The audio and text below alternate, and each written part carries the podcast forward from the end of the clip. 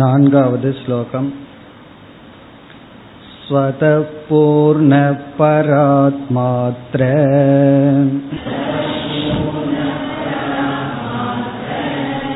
ब्रह्मशब्देन वर्णितः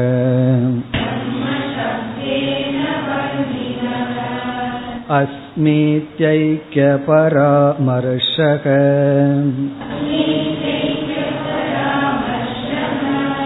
तेन ब्रह्म भवाम्यहम्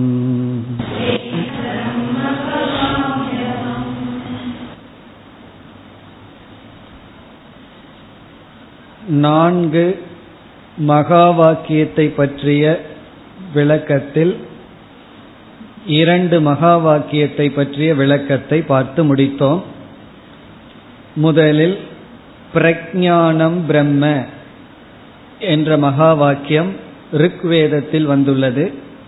அதனுடைய பொருளை முதல் இரண்டு ஸ்லோகத்தில் வித்யாரண்யர் விளக்கினார். அதை நாம் நிகமன வாக்கியம் என்று பார்த்தோம். உபனிஷத் விசாரத்தை முடித்துக்கொண்டு இறுதியில் பிரஜானம் பிரம்ம என்று முடிக்கின்றது. ஆகவே முடிவுரை ரூபமாக வந்த மகா வாக்கியம் என்று பார்த்தோம்.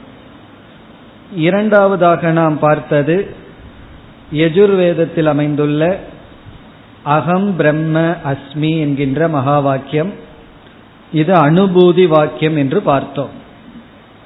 அனுபூதி வாக்கியம் என்றால் சிஷ்யன் புரிந்து கொள்கின்ற முறை இவ்விதம் இருக்க வேண்டும். அகம் பிரம்ம நான் பிரம்மஸ்வரூபமாக இருக்கின்றேன். இனி நாம் மூன்றாவது மகா வாக்கியத்தை பார்க்க வேண்டும். சாமவேதத்தில் அமைந்துள்ள தத்துவமசி என்கின்ற மகா வாக்கியம் இதை ஐந்து ஆறு இந்த இரண்டு ஸ்லோகத்தில் வித்யாரண்யர் விளக்குகின்றார் இப்பொழுது ஐந்தாவது ஸ்லோகம்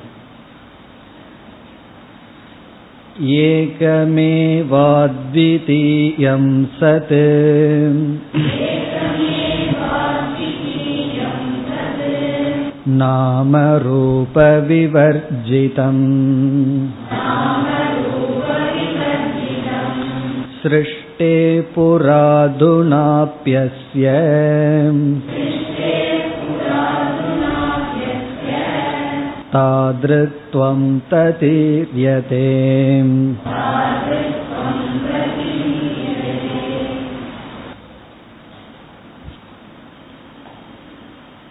சாந்தோக்கிய உபனிஷத்தில் அமைந்துள்ள தத்துவமசி என்கின்ற மகா வாக்கியம் இது. இதை நாம் உபதேச ரூப வாக்கியம் என்று பார்த்தோம். உபதேச ரூபமாக அமைந்துள்ளது. குருவானவர் சிஷ்யனுக்கு நேரடியாக உபதேசிப்பது போல் அமைந்துள்ள மகா வாக்கியம். தது துவம் அசி என்கின்ற மகா வாக்கியம். இப்பொழுது அந்த உபனிஷத்துக்குள் எவ்விதம் இது அமைந்துள்ளது என்று பார்க்க வேண்டும். இங்கு சதேவ சௌமிய இதமக்ர ஆசீத் என்பது அந்த அத்தியாயத்தினுடைய துவக்கம். ததேவ சௌமிய இதமக்ர ஆசீத் ஏகமேவ அத்விதீயம் என்று இந்த மகா வாக்கியம் வருகின்ற செக்ஷன் துவங்குகின்றது. சத் ஏவ இதமக்ர ஆசீத். இந்த உலகமானது சத்தாக இருந்தது என்பது துவக்கம். சத் என்று துவங்கியதனால் தத்துவமசி என்று சொல்லும் பொழுது தது என்ற சொல் இந்த சத்தை குறிக்கின்றது. தது என்றால் அது என்று பொருள். அது என்ற புரோணம் அது என்ற உரிச்சொல்லானது எதை குறிக்கின்றது என்ற கேள்வி வரும்பொழுது இந்த பகுதி எதனுடன் துவங்கியதோ அதைத்தான் அது குறிக்க வேண்டும். ஆகவே அது என்பது இங்கு சத் என்பதை குறிக்கின்றது. ஆகவே தது துவம் அசி என்ற இடத்தில் தத் என்ற சொல் சத்தை குறிக்கின்றது. அந்த தத்பதத்தினுடைய விளக்கம் தான் ஐந்தாவது ஸ்லோகம். ஆறாவது ஸ்லோகத்தில் துவம் என்பதையும் அசி என்பதையும் விளக்குகின்றார். ஆகவே ஐந்தாவது ஸ்லோகத்தினுடைய சாரம் தத்பத விளக்கம் தத் என்ற சொல்லினுடைய விளக்கம். இப்ப இந்த உபனிஷத்தில் இந்த இடம் எப்படி அமைந்துள்ளது என்று பார்க்க வேண்டும். ஸ்வேதகேது என்பவர் தான் சிஷ்யர். அவன் சிஷ்யன் என்ன செய்கின்றான்? குருகுலத்தில் சென்று சாஸ்திரம் எல்லாம் படித்து கர்வத்துடன் திரும்புகின்றான். ஏன்னா இந்த வித்யா கர்வத்தையும் நமக்கு கொடுத்து விடும் எதுவுமே எந்த ஒரு சம்பத்துமே அதனுடைய சைடு எஃபெக்ட் வந்து அது நமக்கு வந்து கர்வத்தை கொடுக்கும். அது பலமாகலாம் பதவியாகலாம் பணமாகலாம் அதே போல ஞானமும். மற்ற கர்வம் எல்லாம் அது போயிடுதுன்னா போயிடுன்னு சொல்வார்கள். பண கர்வம் எவ்வளவு நாள் இருக்கும்னா பணம் இருக்கிற வரைக்கும். பதவி கர்வம் எவ்வளவு நாள் இருக்குன்னா பதவி இருக்கிற வரைக்கும். ஆனா இந்த வித்யா கர்வம் போகாதுன்னு சொல்வார்கள். காரணம் என்ன தெரியுமோ? வித்யாவும் போகாது. ஒரு அறிவை அடைஞ்சிட்டோம்னா அந்த அறிவும் நம்மை விட்டு போகாது கர்வமும் நம்மை விட்டு போகாது. அப்படி கர்வத்துடன் சிஷ்யன் வருகின்றான். அவங்க அப்போ ஒரு கேள்வி கேட்கிறார். ஏன அஸ்ருதம் ஸ்ருதம் பவதி. அமதம் மதம் பவதி. எதை கேட்டால் கேட்காத அனைத்தும் கேட்டதாகின்றதோ எதை அறிந்தால் அனைத்தும் அறிந்ததாகிறதோ அந்த அறிவோ உனக்கு இருக்கா? அந்த அறிவை பெற்றுக்கொண்டு வந்துள்ளாயான்னு கேட்கும் பொழுதுதான் இவனுக்கு அந்த கர்வம் எல்லாம் போய் அந்த அறிவை சொல்லுங்கள் அப்படின்னு தந்தையிடம் கேட்கின்றான். ஆகவே இந்த அத்தியாயத்தில் இந்த பகுதியில் பிரதிஜா என்னவென்றால் பிரதிஜான பிராமிஸ் என்ன அறிவு இங்கு கேட்கப்பட்டது என்றால் ஏக விஜானேன சர்வ விஜானம். ஒன்றை அறிவதால் அனைத்தையும் அறிந்ததாகின்றது. அதுதான் இங்கு வந்து ஆதாரம். ஏக விஜானேன சர்வ விஜானம். எந்த ஒன்றை அறிந்தால் அனைத்தையும் அறிந்ததாகிறதோ அந்த அறிவை உபதேசியுங்கள்ங்கிற இடத்துல தான் சதேவ சௌமியங்கிற பகுதியானது பிறகு வருகின்றது இப்பொழுது ஒரு சந்தேகம் நமக்கு வரும். அது எப்படி ஒன்றை அறிந்தால் அனைத்தையும் அறிந்ததாக முடியும்? அது பிரம்மன்னு சொன்னா நமக்கு புரியாது சிஷ்யனுக்கு புரியாது. ஆகவே ஒன்றை அறிந்தால் அனைத்ததையும் அறிந்ததாகுங்கிறதுக்கு ஒரு சம்பாவனையை கொடுக்க வேண்டும். சாஸ்திரத்துல சம்பாவனான்னு சொல்றது. சம்பாவனா பாசிபிலிட்டி அப்படி இருக்க முடியும் என்கின்ற ஒரு நம்பிக்கையை கொடுக்க வேண்டும். அந்த நம்பிக்கையை வந்து குருவானவர் கொடுக்கின்றார். அதுவும் இந்த பகுதியில் இருக்கின்ற ஒரு முக்கியமான பகுதி. அது என்னவென்றால் நம்ம பானை களிமண் பானை களிமண் சொல்லிட்டு இருக்கோம் அந்த உதாரணமே சாந்தோக்கிய உபனிஷத்துல வந்துள்ளது. அதாவது ஏகேன மிருத் பிண்டேன சர்வம் மிருண்மயம் சியாத் ஒரு பானையை நம்ம புரிந்து கொள்ளும் பொழுது ஒரு பானையினுடைய சொரூபத்தை உபாதானத்தை புரிந்து கொள்ளும் பொழுது ஏகேன மிருத்பிண்டேன சர்வம் மிருண்மயம் விஜயானம் சியாத் அப்படின்னு சொல்லி உதாரணத்தை சொல்றார். இங்க ரொம்ப பானைகள் இருக்கு நூத்து கணக்கான பானை இருக்கு. இந்த அனைத்தை பற்றிய அறிவை அடையணும்னா ஒரு பானையை எடுத்து நீ புரிந்து கொள்ள வேண்டும். அப்ப மீதி என்ன? இங்கு பலன்னு நாம எண்ணுகின்றோமே அந்த எண்ணிக்கைக்கு என்ன அர்த்தம்? இருக்கிறது ஒரு களிமண் தானே. ஆனா பல பொருள்கள் இருப்பது போல எண்ணிக்கொண்டிருக்கின்றோமோ என்ற கேள்வி வரும் பொழுது உபனிஷத்துல ஒரு முக்கியமான வாக்கியம் வருகின்றது. வாச்சாரம்பணம் விகாரோ நாமதேயம் இது வந்து ஒரு மகா வாக்கியத்தை போல வாச்சாரம்பணம் விகாரோ நாமதேயம் இந்த விகாரம் என்பது காரியம். படைக்கப்பட்டது அதாவது இருக்கிறது ஒரே வஸ்து களிமண்ணு தான் அதிலிருந்து படைக்கப்பட்ட இவைகளெல்லாம் நாம தேயம் நாம மாத்திரம். தேயம்னா இந்த இடத்துல மாத்திரம். வெறும் சொல் தான் அங்கு பொருள் இல்லை. அதாவது வெறும் வார்த்தை தான் அங்கு அர்த்தம் இல்லை. சில சமயங்கள்ல நம்ம பேசின என்ன சொல்றாங்க? நீ வெறும் வார்த்தை தான் பேசுற அர்த்தம் இல்லாம பேசுறேன்னு சொல்லுவார். அப்போ அதே தான் உபனிஷத் சொல்லுது. நம்ம எத்தனையோ பானைன்னு சொல்லிட்டு இருக்கோம். மக்குங்கிறோம் பானைங்கிறோம் கிளாஸ்ங்கிறோம் தட்டுங்கிறோம். இதெல்லாம் வெறும் வார்த்தை தான். அங்க இருக்கிறது களிமண் மட்டும்தான். என்று இருக்கின்ற ஒன்று ஆதாரம் அதாவது காரணம் அல்லது உபாதானத்தை தெரிந்து கொண்டால் அதிலிருந்து தோன்றிய அனைத்தையும் எப்படி தெரிந்து கொண்டதாக ஆகின்றதோ அதுபோல என்று இங்க சத்துக்கு நம்ம வருகின்றோம்.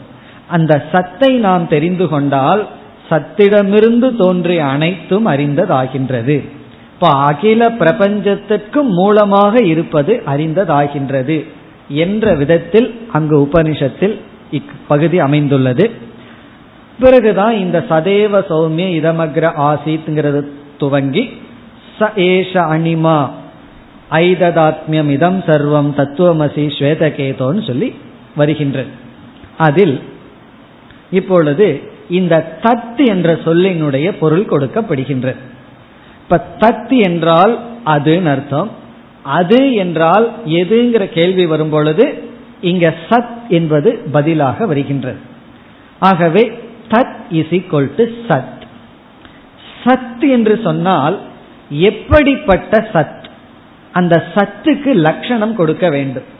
அது எப்படிப்பட்ட சத்தாக இருப்பாக உள்ளது என்றால் அதுதான் முதல் வரியில் வருகின்றது.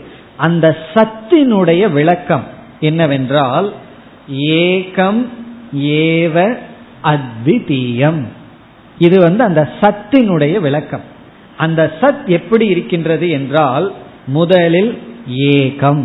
அது ஏகமாக இருக்கின்றது. அந்த சத்தினுடைய சொரூபம் வந்து ஏகம். அதாவது எப்படி இருக்கிறதுங்கிறதுல மாற்றம் இருக்கு.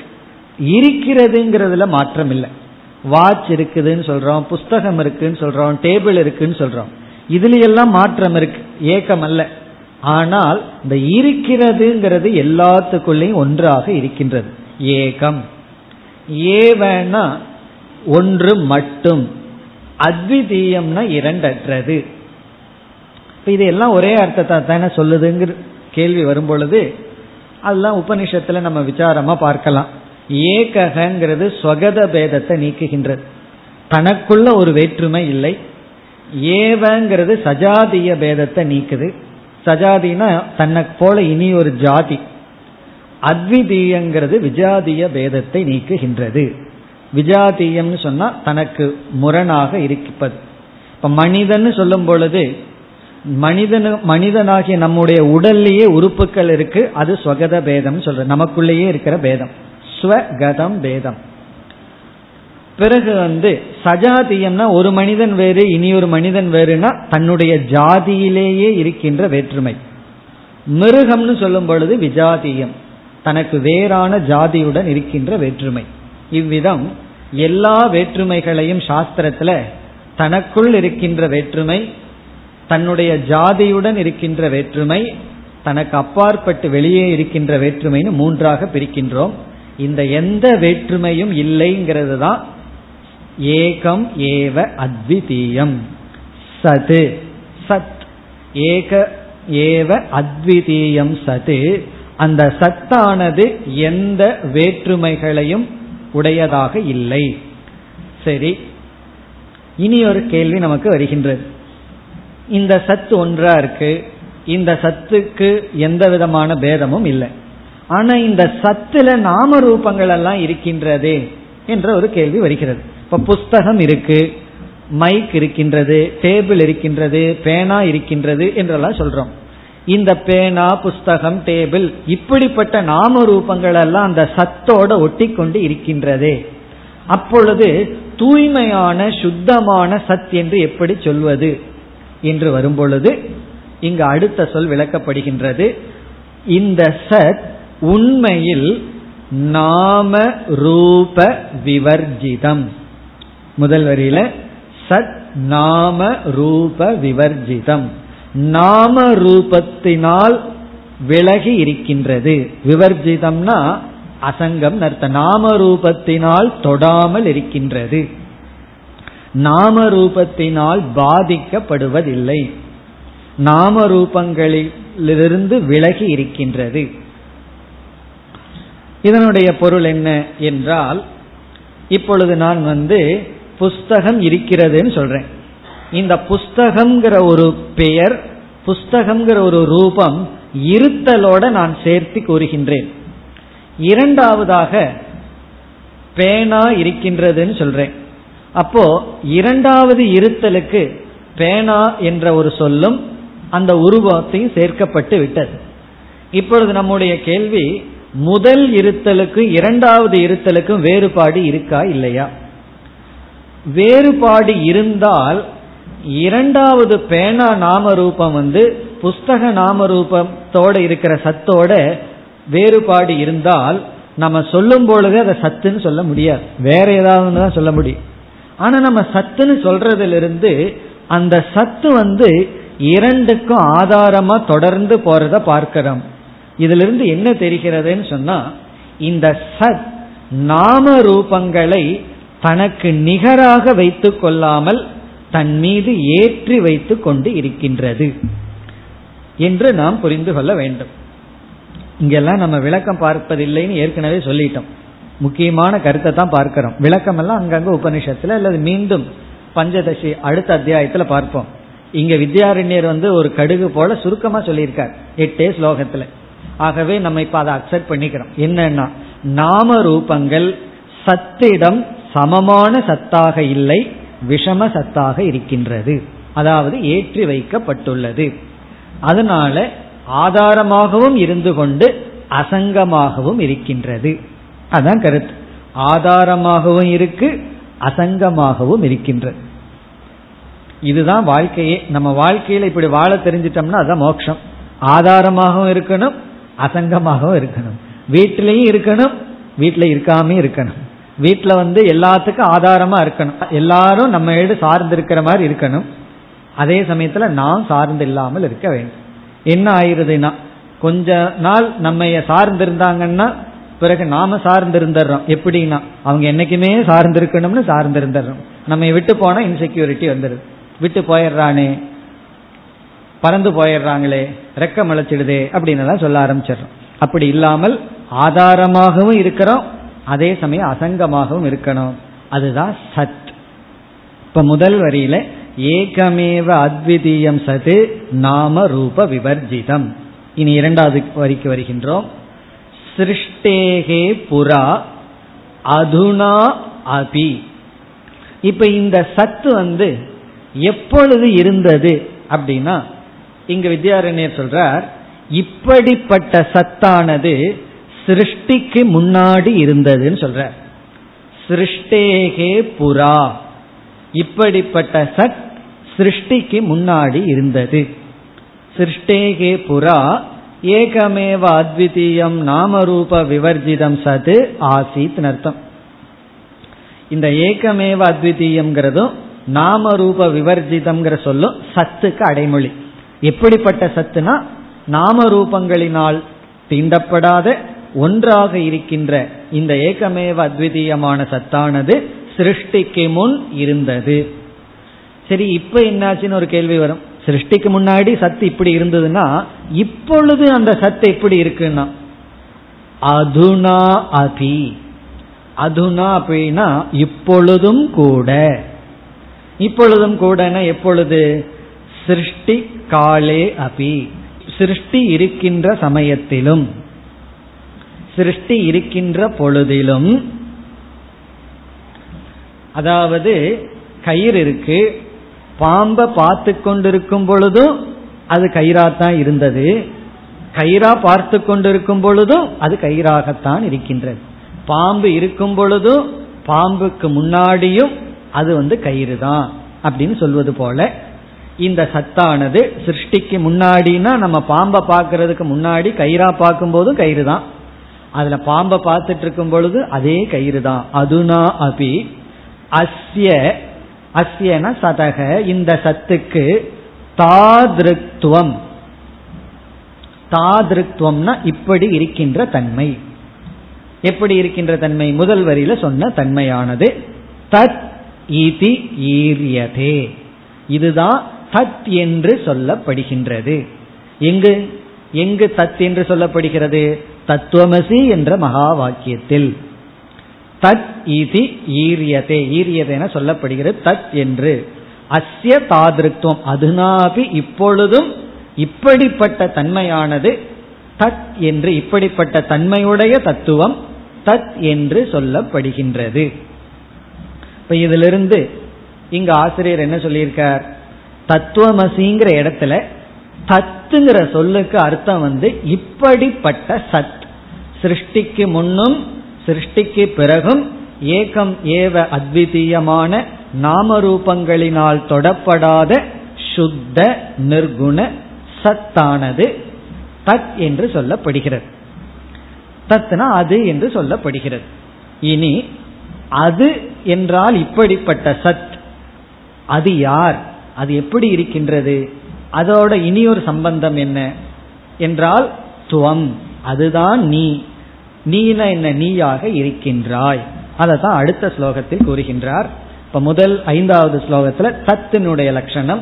இனி அடுத்த ஆறாவது ஸ்லோகத்தில் முதல் வரியில் துவம் என்ற சொல்லினுடைய விளக்கம். இரண்டாவது வரியில் அசி என்ற சொல்லுக்கு விளக்கம். ஆறாவது ஸ்லோகம். श्रोतृर्देहेन्द्रियातीतम्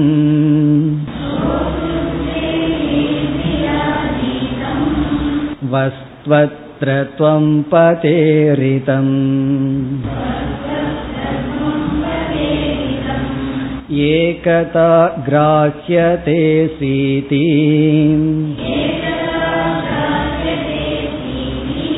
तदैक्यमनुभूयताम्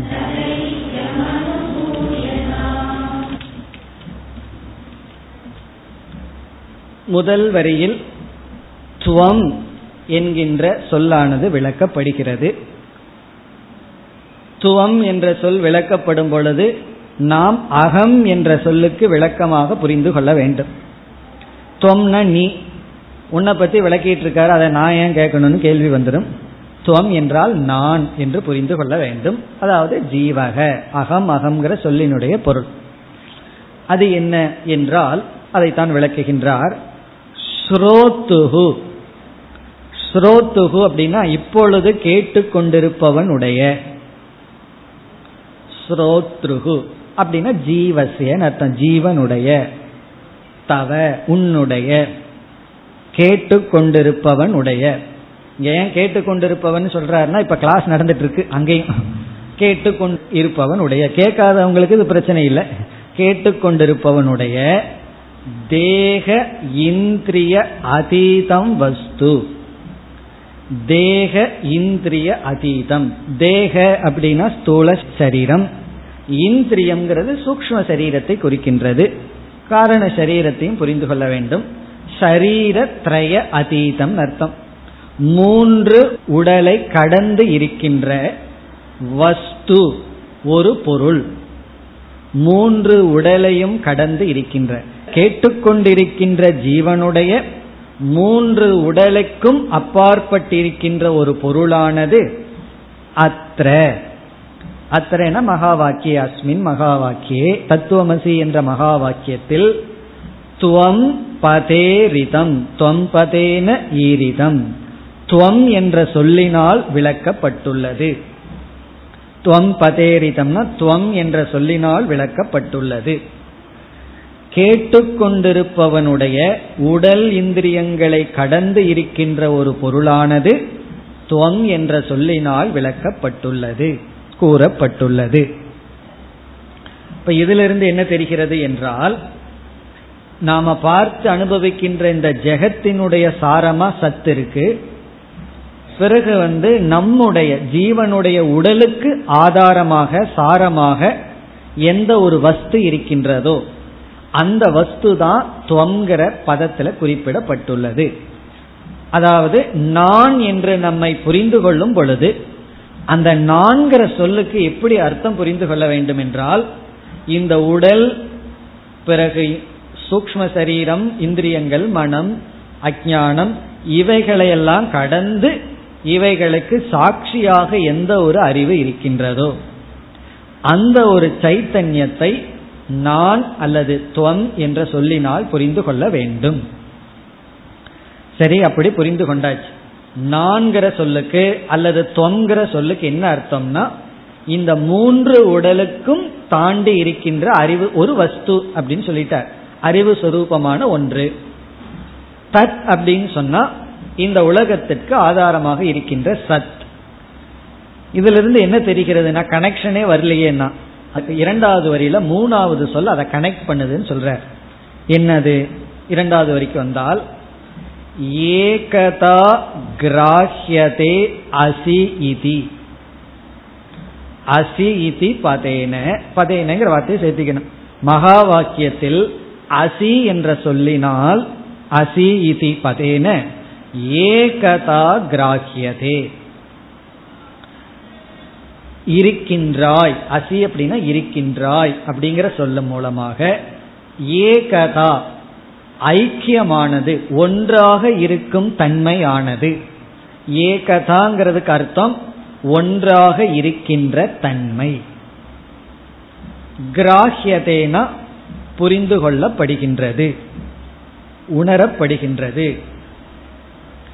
ஒன்றாக இருக்கின்ற தன்மை உணர்த்தப்படுகின்றது அறிந்து கொள்ளப்படுகின்றது இப்படி சொன்ன உடனே எதற்கும் எதற்கும் ஒன்றாக இருக்கின்ற தன்மைங்கிற கேள்வி வருகிறது. அதுதான் தது துவம் தத்துக்கும் துவமுக்கும் ஒன்றாக இருக்கின்ற தன்மை அசி என்ற சொல்லினால் உணரப்படுகின்றது. கூறப்படுகின்றது விளக்கப்படுகின்றது.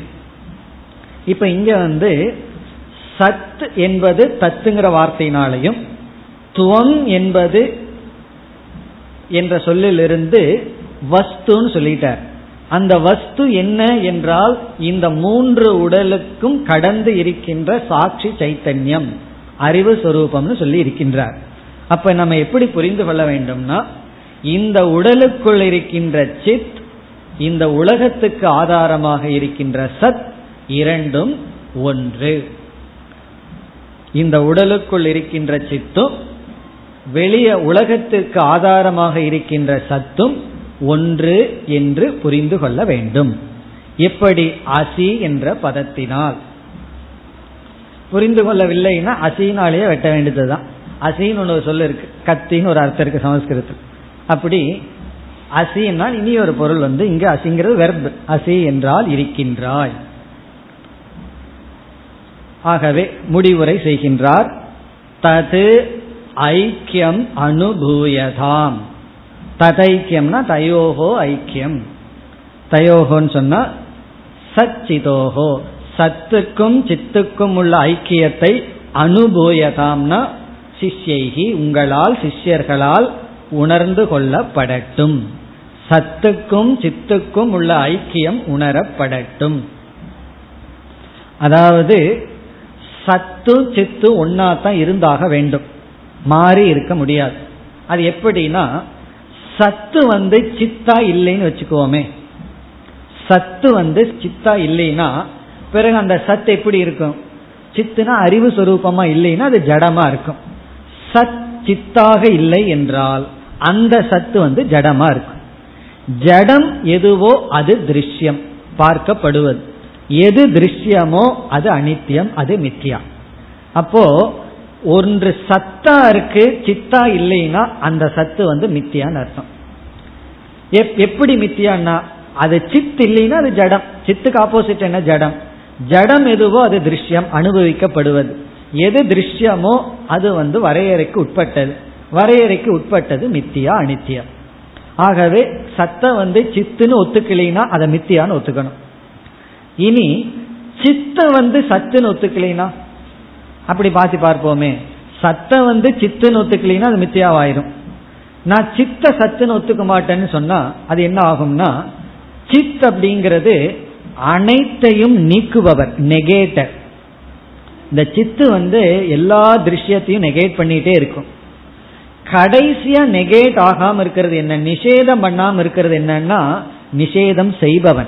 நான் எல்லாத்தையும் வெளியே போங்க வெளியே போங்கன்னு சொல்லிட்டு கடைசியா நான் மட்டும் இருக்கிறேன்னா நான் மட்டும் இருக்கிறேன்னு அர்த்தம். அப்படி இந்த சைத்தன்யம் அல்லது சித்து தான் எல்லாத்தையும் நீக்குகின்றது நீக்கிவிட்டது. இந்த சித்து தன்னையை நீக்க முடியாது. காரணம் என்னன்னா தன்னையை நீக்கம் எப்படி முடியும்? தானே சித்தாச்சே. இதுதான் நீக்குவது. அப்போ சித்தினுடைய லட்சணமே நெகேட்டர் அனைத்தையும் நீக்குபவர். இதிலிருந்து என்ன தெரியுதுன்னா இந்த சித்து வந்து தன்னையே நீக்கிக் கொள்ள முடியாது. அப்ப சித்துங்கிறது யார் அப்படின்னா அந்நெகேட்டபிள் நீக்க முடியாதது நிஷேதம் செய்ய முடியாதது. அப்படிதான் சித்துக்கு கடைசியா வரும்.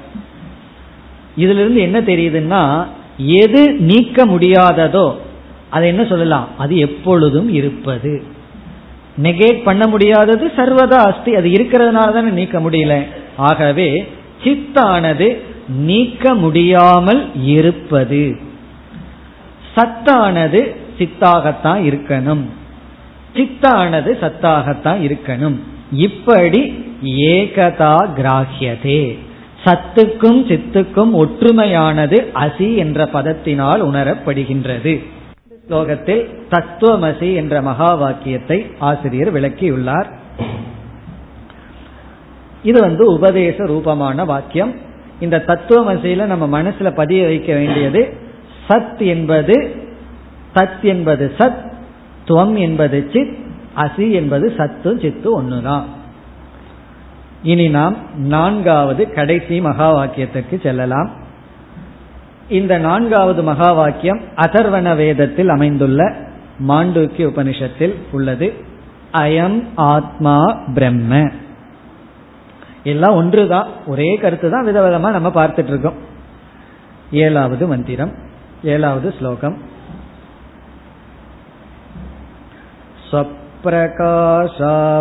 स्वप्रकाशापरोक्षत्वम्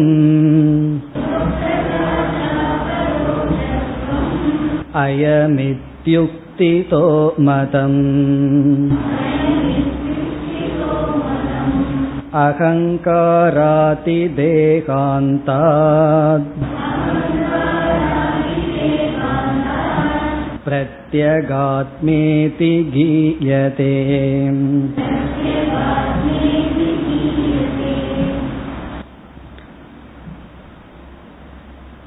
இந்த மகா வாக்கியத்தை நாம் பிரதிஜா ரூப மகா வாக்கியம்னு பார்த்தோம். ருக்குவேதத்துக்கு ஆப்போசிட் ருக்குவேதத்துல நிகமனமா வந்தது இது பிரதிஜையா வருகின்றது மாண்டூக்கிய உபநிஷத்துல எவ்வளவு மந்திரம் இருக்கு ஞாபகம் இருக்கோ? பன்னிரெண்டு மந்திரம் இருக்கு. முதல் மந்திரம் வந்து ஓங்கார விசாரம் செய்யப்படுங்கிற பிரதிஜா. இரண்டாவது மந்திரத்துல தான் இந்த மகா வாக்கியம் வருகின்றது. சர்வம் ஹேதத் பிரம்ம அயமாத்மா பிரம்ம. சோயமாத்மா சதுஷ்பாத். சர்வம் ஹேதத் பிரம்ம. இவைகள் எல்லாமே பிரம்மந்தான் என்று சொல்லி அயமாத்மா பிரம்ம என்ற மகா வாக்கியம் அதற்கு பிறகு இந்த மகா வாக்கியம் விளக்கப்படுகிறது சோயமாத்மா சதுஷ்பாத் என்று விளக்கப்படுகின்றது. அதில் அயம் என்ற சொல்லினுடைய விளக்கம் இங்கு முதல் வரியில் வருகின்றது. ஏழாவது ஸ்லோகத்தில் முதல் வரியில அயங்கிற சொல்லுக்கு விளக்கம் இரண்டாவது வரியில ஆத்மாங்கிற சொல்லுக்கு விளக்கம். அப்ப இதுலேயே அயம் ஆத்மா என்பது விளக்கப்படுகிறது. அடுத்த எட்டாவது ஸ்லோகத்துல பிரம்ம என்ற சொல் விளக்கப்படுகிறது. அயம் ஆத்மா பிரம்ம இனி அயம் என்றால் என்ன? அயம் என்ற சொல்லுக்கு இந்த என்று பொருள். கண்ணுக்கு முன்னாடி இருக்கின்ற இந்த. அயம் ஆத்மாங்கிறதுக்கு என்ன அர்த்தம்? ஆத்மாவுக்கு ஏதாவது டிரான்ஸ்லேட் பண்ண முடியுமா? ஆத்மானா ஆத்மா தான் இந்த ஆத்மா பிரம்ம. சரி இந்த அப்படிங்கிறது எதை குறிக்கின்றது? இந்தன்னு சொன்னா எந்தன்னு ஒரு கேள்வி வரும். இந்த இந்தன்னு சொன்னா முன்னாடி இருக்கின்ற அப்படின்னு அர்த்தம். அந்த இந்தங்கிற வார்த்தையில என்ன கருத்து விளக்கப்படுகிறதுங்கிறத இங்கு வித்யாரண்யர் மிக அழகா விளக்கிறார். இந்த அயங்கிற பதம் எதை நமக்கு புகட்டுகிறது? இந்தங்கிற முன்னாடி இருக்கு இந்த. இப்ப இந்த வாட்ச் அப்படின்னு நான் உங்ககிட்ட சொல்ல முடியும். ஏன்னா முன்னாடி இருக்கு. கண்ணுக்கு முன்னாடி தெரிகின்றது. அதைத்தான் இந்தன்னு சொல்ல முடியும். இந்த ஆளை பாருன்னு சொல்றோம். எங்கிங்கிறோம். அவர் வந்து டி நகர்ல இருக்கிறாருன்னு சொல்ல முடியுமோ?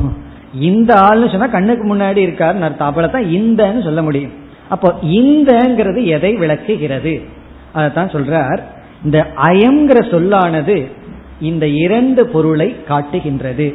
என்ன பொருள்? ஸ்வப்பிரகாச அபரோக்ஷத்துவம். ஸ்வப்பிரகாசம் என்ற ஒரு கருத்தையும் அபரோக்ஷத்துவம் என்பதையும் இந்த என்ற சொல் காட்டிக் கொடுக்கின்றது. ஸ்வப்பிரகாச அபரோக்ஷத்துவம் அயம் இதி. இந்த சொப்பிரகாச அபரோக்ஷத்துவத்தை அப்புறம் பார்ப்போம். அயம் இதி உக்திதக. அயம் என்ற இதி அயம் என்ற உக்தி என்றால் இந்த இடத்துல சொல் அப்படின்னு அர்த்தம். சப்தேன. யுக்தின்னு பிரிக்க கூடாது பிரிச்சு படிச்சோம்னா உக்தின்னு ஆயிரும். அயம் இதி உக்தி. உக்தி அப்படின்னா வததி. உக்தி.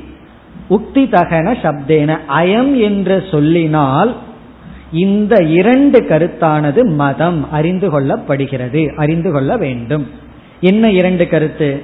இப்ப அந்த இரண்டுக்கும் போவோம். ஸ்வப்பிரகாசத்துவம் அபரோக்ஷத்துவம். இப்ப ஸ்வப்பிரகாசத்துவம்னா என்ன அர்த்தம்? ஸ்வப்பிரகாசத்துவம் என்றால் ஸ்வயமாக விளங்கி கொண்டிருக்கின்றது.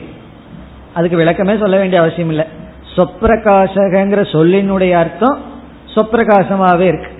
ஸ்வப்பிரகாசத்துவம்னா ஸ்வயமாக பிரகாசதே ஸ்வயம் பிரகாசதே இது சொப்பிரகாசக அதனுடைய அர்த்தம் என்னன்னா கடாதிவத் ந திருஷ்யத்துவம். பானை முதலியவைகளைப் போல ஒன்றினால் அது விளக்கப்பட வேண்டிய அவசியம் இல்லை. இப்ப பானை இருக்கு முன்னாடி ஒன்று இருக்கு அது சொப்பிரகாசமா இல்லை.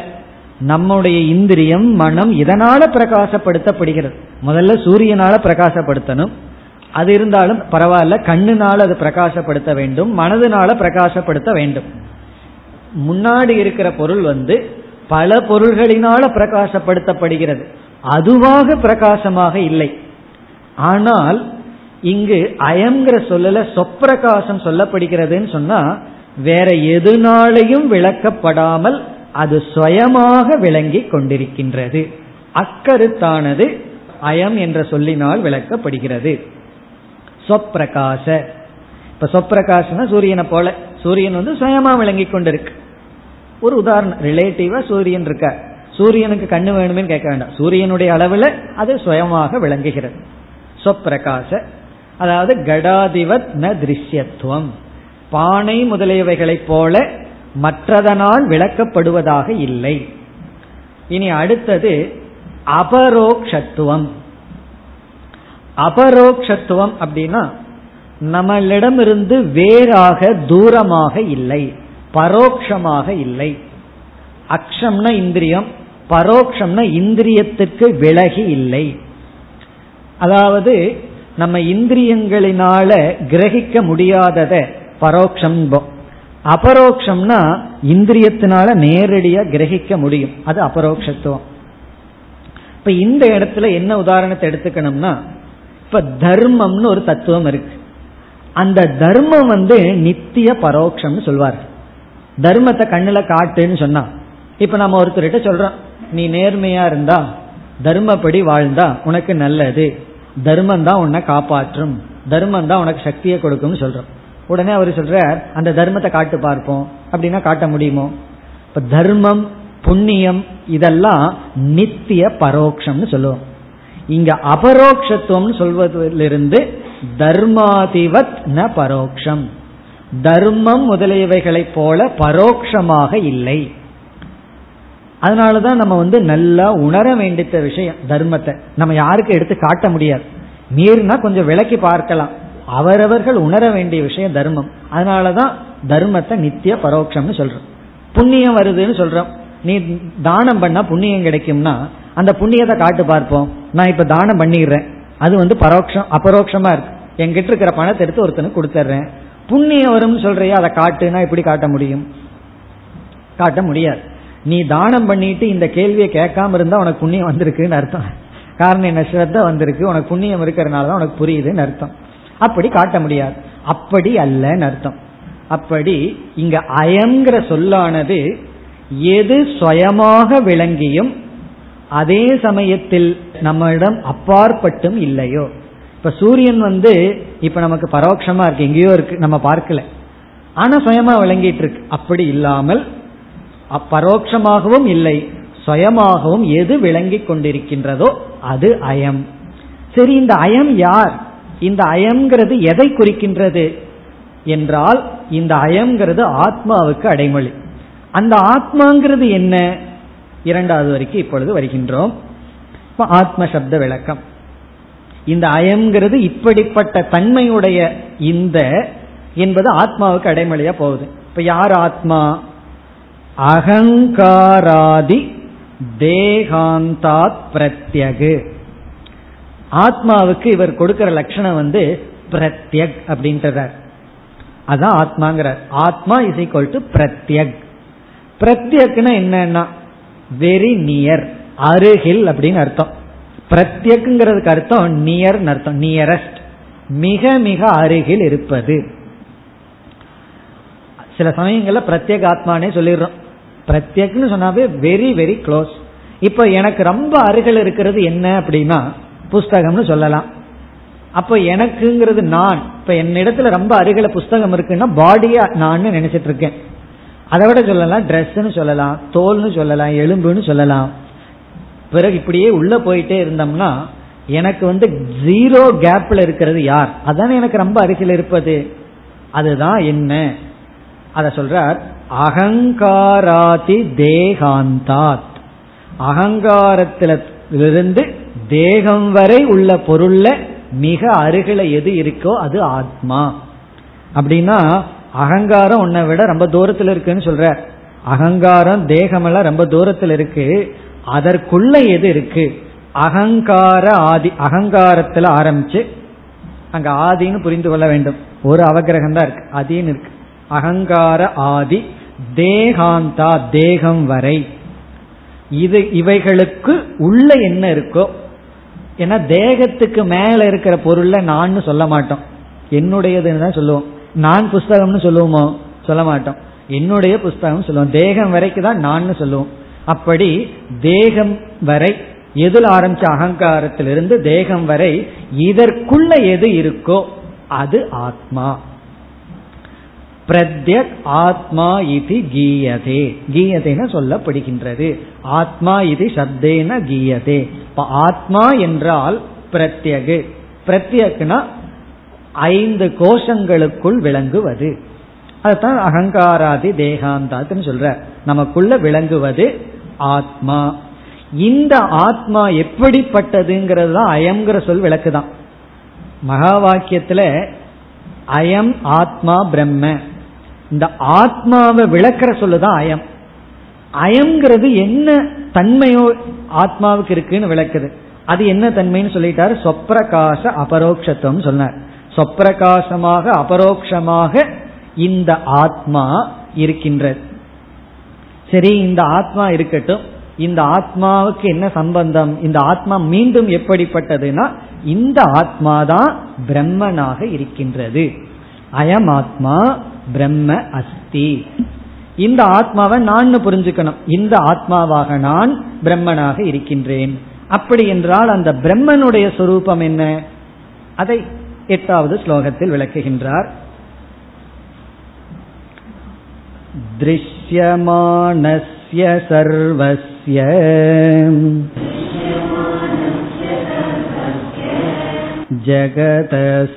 जगतस्तत्त्वमीर्यते ब्रह्मशब्देन तद्ब्रह्म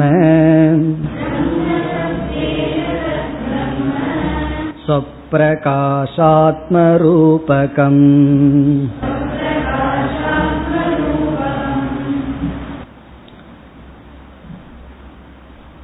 இந்த எட்டாவது ஸ்லோகத்தில் பிரம்ம என்ற சொல்லினுடைய விளக்கம். பிரம்மனுடைய சொல்லை எப்படி விளக்குகின்றார்? திருஷ்யமானசிய சர்வசிய ஜெகதக. ஜெகத்துக்கு இங்கு இலக்கணம் சொல்றார். சர்வசிய ஜெகதக அனைத்து உலகத்தினுடைய அனைத்து உலகத்தினுடைய சர்வசிய ஜெகதக. அதாவது சர்வசிய சிருஷ்டேகன்னு அர்த்தம். சர்வாயாக சிருஷ்டிக அனைத்து சிருஷ்டியினுடையன்னு அர்த்தம். இந்த ஜெகத்துக்கு ஒரு லட்சணம் என்ன? திருஷ்யமானசிய அனுபவிக்கப்படுகின்ற அப்படின்னு அர்த்தம். அனுபவிக்கப்படுகின்ற அனைத்து உலகத்தினுடைய. அப்ப ஜெகத் எது ஜெகத் அப்படின்னு ஒரு கேள்வி கேட்டா நம்ம என்ன பதில் சொல்லலாம் தெரியுமோ? எது திருஷ்யம் தது ஜெகத். ஜெகத்னா என்ன? உலகம்னா என்ன? ஒரே வார்த்தையில் சொல்லிடலாம். எது அனுபவிக்கப்படுகிறதோ அது உலகம். எதெல்லாம் அனுபவிக்கப்படுதோ அது உலகம். அவ்வளவுதான். பெரிய உலகத்தை ஒரே சொல்லில் அடக்கிட்டோம். ஒரே சொல்லில் வித்யாரண்யர் அடக்கி வச்சுட்டார். திருஷ்யமானசிய அனுபவிக்கப்படுகின்ற அனைத்து உலகத்துக்கு தத்துவம். தத்துவம் அப்படின்னு சொன்னா சாரம் ஆதாரம். அனைத்து உலகத்துக்கும் அதிஷ்டானம். எதுவோ? அனைத்து உலகத்துக்கும் ஆதாரம் அதிஷ்டானம் எதுவோ? அது இரண்டாவது வரைக்கும் வந்துடணும் இப்போ. பிரம்ம சப்தேன பிரம்ம என்ற சொல்லினால். ஜெகதக தத்துவம். அனைத்து அனுபவிக்கப்படுகின்ற உலகத்தினுடைய சாரம் பிரம்ம என்ற சப்தத்தினால் ஈரியதே. தத்துவம்ங்கிற இடத்துல இம் ஓடிடும். மீறியதேன்னு படிக்கூடாது மீறி போச்சேன்னு சொல்லி. ஈரியதே அது மீறியதே அல்ல ஈரியதே ஈரியதேனா கூறப்படுகிறது. பிரம்ம என்ற சப்தத்தினால் கூறப்படுகின்றது. அப்ப பிரம்மங்கிற சொல்லுக்கு அர்த்தம் என்ன? என்றால் அனைத்து அனுபவிக்கப்படுகின்ற உலகத்துக்கு தத்துவமாக இருப்பது. தத்துவம்னா ஆதாரமாக இருப்பது. ஆதாரம்னா என்ன அர்த்தம்? என்றால் காரணமாக இருப்பது அதிஷ்டானமாக இருப்பது. ஜெகதக ஆதாரம். அது பிரம்ம என்ற சப்தத்தினால் சொல்லப்பட்டுள்ளது. சரி இந்த உலகத்துக்கு ஆதாரமா பிரம்மன் இருக்கு. அது இருக்கட்டும். ஆத்மாங்கிறது என்னன்னு பார்த்தோம்னா அயம்ங்கிற சொல்லல என்ன புரிஞ்சுக்கிறோம்? எது சொப்பிரகாசமா அபரோக்ஷதமா இருக்குமோ அது ஆத்மா. ஆத்மாங்கிற ஒரு தத்துவம் வந்து சொப்பிரகாசமா இருக்கு. இந்த அகில உலகத்துக்கும் ஆதாரமா பிரம்மன்னு ஒரு சப்தம் இருக்கு. பிரம்மங்கிற ஒரு தத்துவம் இருக்கு. ரெண்டுக்கு என்ன சம்பந்தம்? அப்படின்னு ஒரு கேள்வி வரும் பொழுது சொல்கின்றார் தது பிரம்ம அந்த பிரம்மமானது எந்த பிரம்மன்? ஜெகதக தத்துவம்.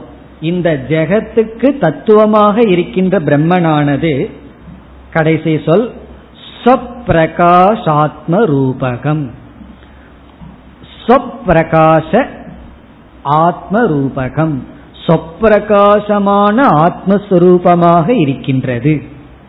அனைத்துக்கும் ஆதாரமாக இருக்கின்ற அந்த பிரம்மன் தத் பிரம்ம சொப்பிரகாசமாக ஆத்மஸ்வரூபம் சொப்பிரகாசமான ஆத்மஸ்வரூபமாக இருக்கின்றது. ரூபகம்னா இந்த இடத்துல சொரூபம் அர்த்தம். சொரூபகம் தன்மை. என்ன சொரூபகம்? ஆத்மஸ்வரூபகம். ஆத்மஸ்வரூபமாக இருக்கிறது. ஆத்மா என்ன சுரூபமா இருக்கு? அதற்குள்ள மறந்து விட்டேன்னா சொப்பிரகாச. சொப்பிரகாசமாக இருக்கின்ற ஆத்மாவாக இருக்கின்ற தன்மையாக இருக்கிறது எதுனா? இப்படிப்பட்ட பிரம்மன். எப்படிப்பட்ட பிரம்மன்? ஜெகதக தத்துவம். ஜெகத்தினுடைய தத்துவமாக இருப்பது. அதாவது இந்த ஐக்கியப்படுத்துற வாக்கியம் இருக்கே அதை நம்ம முகவுரையில சாமானாதிகரண்யம்னு பார்த்தோம். சாமானாதிகரண்யம் தான் ஐக்கியப்படுத்துகின்ற வாக்கியம். இந்த சாமானாதிகரண்யம்னா இப்ப வந்து ராமக ராஜா அஸ்தின்னு சொல்லும்போது ராமன் ராஜாவாக இருக்கின்றார். அப்போ இந்த வாக்கியத்துல வேற்றுமை இல்லை. ராமன் ராஜா ரெண்டும் ஒரே ஒரு பொருளை தான் குறிக்கிது. ஒரே ஒரு சரீரத்தை தான் குறிக்கின்றது. இதுதான் சாமானாதி கரண்யம்ங்கிறோம். அதாவது இரண்டு சொற்களுக்கும் ஒரே ஒரு உடல் தான் இருக்கு. அப்படி பார்க்கையில நம்ம இரண்டு விதமான முக்கியமாக சாமானாதி கரண்யத்தை பார்க்கலாம் வேதாந்தத்தில். ஒன்று ஜெகத் இஸ் ஈக்குவல் டு பிரம்மன் சொல்லப்படும். ஜெகத்தே பிரம்மன் சொல்லப்படும். இனி ஒரு இடத்துல பார்த்தோம்னா ஆத்மா பிரம்மன் சொல்லப்படும். இதுல ஒரு பெரிய முரண்பாடு இருக்கிறத நம்ம கவனிக்கலாம். ஜெகத் இதம் சர்வம். ஏன்னா அயமாத்மா பிரம்மங்கிறதுக்கு முன்னாடி சர்வம் ஹி ஏதத் பிரம்மன்னு தான் சொல்லப்பட்டது. சர்வம்னு என்ன? இப்ப அந்த மகா வாக்கியத்துல மாண்டூக்கியத்துல இவை அனைத்தும் பிரம்மன்னு சொல்லப்பட்டது. அப்ப எதுக்கு எதுக்கு சமப்படுத்துறோம்? இந்த உலகம் இஸ் ஈக்குவல் டு பிரம்மன். இப்போ உலகம் பிரம்ம ஒண்ணுன்னு சொல்லிட்டு அயமாத்மா பிரம்மன் வேற அதே இடத்துல வருது. இப்போ முதல் வரியில வந்து சர்வம் கேதத் பிரம்ம. இவையெல்லாம் பிரம்மன்னு சொல்லி உலகமும் பிரம்மனும் ஐக்கியப்படுத்தப்படுகிறது. அதே மகா வாக்கியத்துல அதே வரியில என்ன வருது? அயமாத்மா பிரம்மன் வேற வருது. இந்த ஆத்மா பிரம்மன் வருது. யோசிக்கும் பொழுதுதான் குழப்பம் நமக்கு வருது. அது எப்படி? உலகத்தையும் பிரம்மத்தையும் ஐக்கியப்படுத்திட்டு ஆத்மாவையும் பிரம்மத்தையும் ஐக்கியம் வருகிறதே. இதுல எது மகா வாக்கியம்னு சந்தேகம் வந்துடும் அயமாத்மா பிரம்மங்கிறது மகா வாக்கியமா சர்வம் கேதத் பிரம்மங்கிறது மகா வாக்கியமா என்றால் இந்த உலகம் பிரம்மன்னு சொல்லும் பொழுது பாதாயாம் சாமானாதி கரண்யம். பாத பண்ற சாமானாதி கரண்யம். அயமாத்மான்னு சொல்லும் பொழுது ஐக்கிய சாமானாதி கரண்யம். கொஞ்சம் அட்வான்ஸ்டா புரிஞ்சுக்கணுங்கிற இந்த வார்த்தை அவ்வளவுதான். ஏன்னா எங்களுக்கு எல்லாம் சிம்பிளா சொல்லாதீங்க. இத்தனை நேரம் நீங்க சொன்னதெல்லாம் ஏற்கனவே தெரிஞ்ச கருத்து தான் யாராவது நினைச்சா இந்த கருத்தையும் நம்ம புரிந்து கொள்ள வேண்டும். அதற்கு தான் இப்ப பாதாயாம் சாமானாதி கரண்யம்னா என்ன அர்த்தம்னா அதுக்கு உதாரணம் வந்து இந்த இந்த மனிதன் தூண் அப்படின்னு சொல்றோம். ஒரு போஸ்ட் இருக்கு. அதை பார்த்து யாரோ நிக்கிறாங்கன்னு நினைச்சிட்டோம். உடனே பயம் வந்தாச்சு. இல்ல இந்த மனிதன் வந்து தூண் அல்லது இந்த தூண் வந்து மனிதன் அல்லன்னு சொல்றோம். இப்ப இந்த மனிதன் சொல்லும் பொழுது நம்ம என்ன பண்ணிடுறோம்? மனிதனை நீக்கிட்டு தூணை மட்டும் எடுத்துக்கிறோம். இப்ப பாதை அப்படின்னு சொன்னா நாம ரூப அம்சத்தை நீக்கிட்டு ஆதாரத்தை மட்டும் எடுத்துக்கிறோம். இந்த உலகம் பிரம்மன்னு சொல்லும் பொழுது உலகத்தில் இருக்கின்ற நாம ரூபத்தை நீக்கிட்டு சத்த பிரம்மன்னு எடுத்துக் கொள்கின்றோம் அதான் பாதா. இந்த உலகம் பிரம்ம. இதம் ஜெகதே இதம் பிரம்மன் சொல்லும் பொழுது இந்த இதம்ங்கிற அம்சத்தில் இருக்கிற நாம ரூபத்தை நீக்கிடுறோம். சாரத்தை எடுத்து கொள்றோம் ஐக்கிய சாமானாதி கரண்யம்னு சொல்லும் பொழுது சைத்தன்யத்தை எடுத்துட்டு ஐக்கியம் செய்கின்றோம். பிரம்மனு சைத்தன்ய சொரூபம் ஆத்மாவும் சைத்தன்ய சொரூபம் இங்கு சொல்ல வேண்டும்னா சொப்பிரகாச சொரூபம். ஆகவே சொப்பிரகாச சொரூபம் ரெண்டு ஒண்ணுதான்.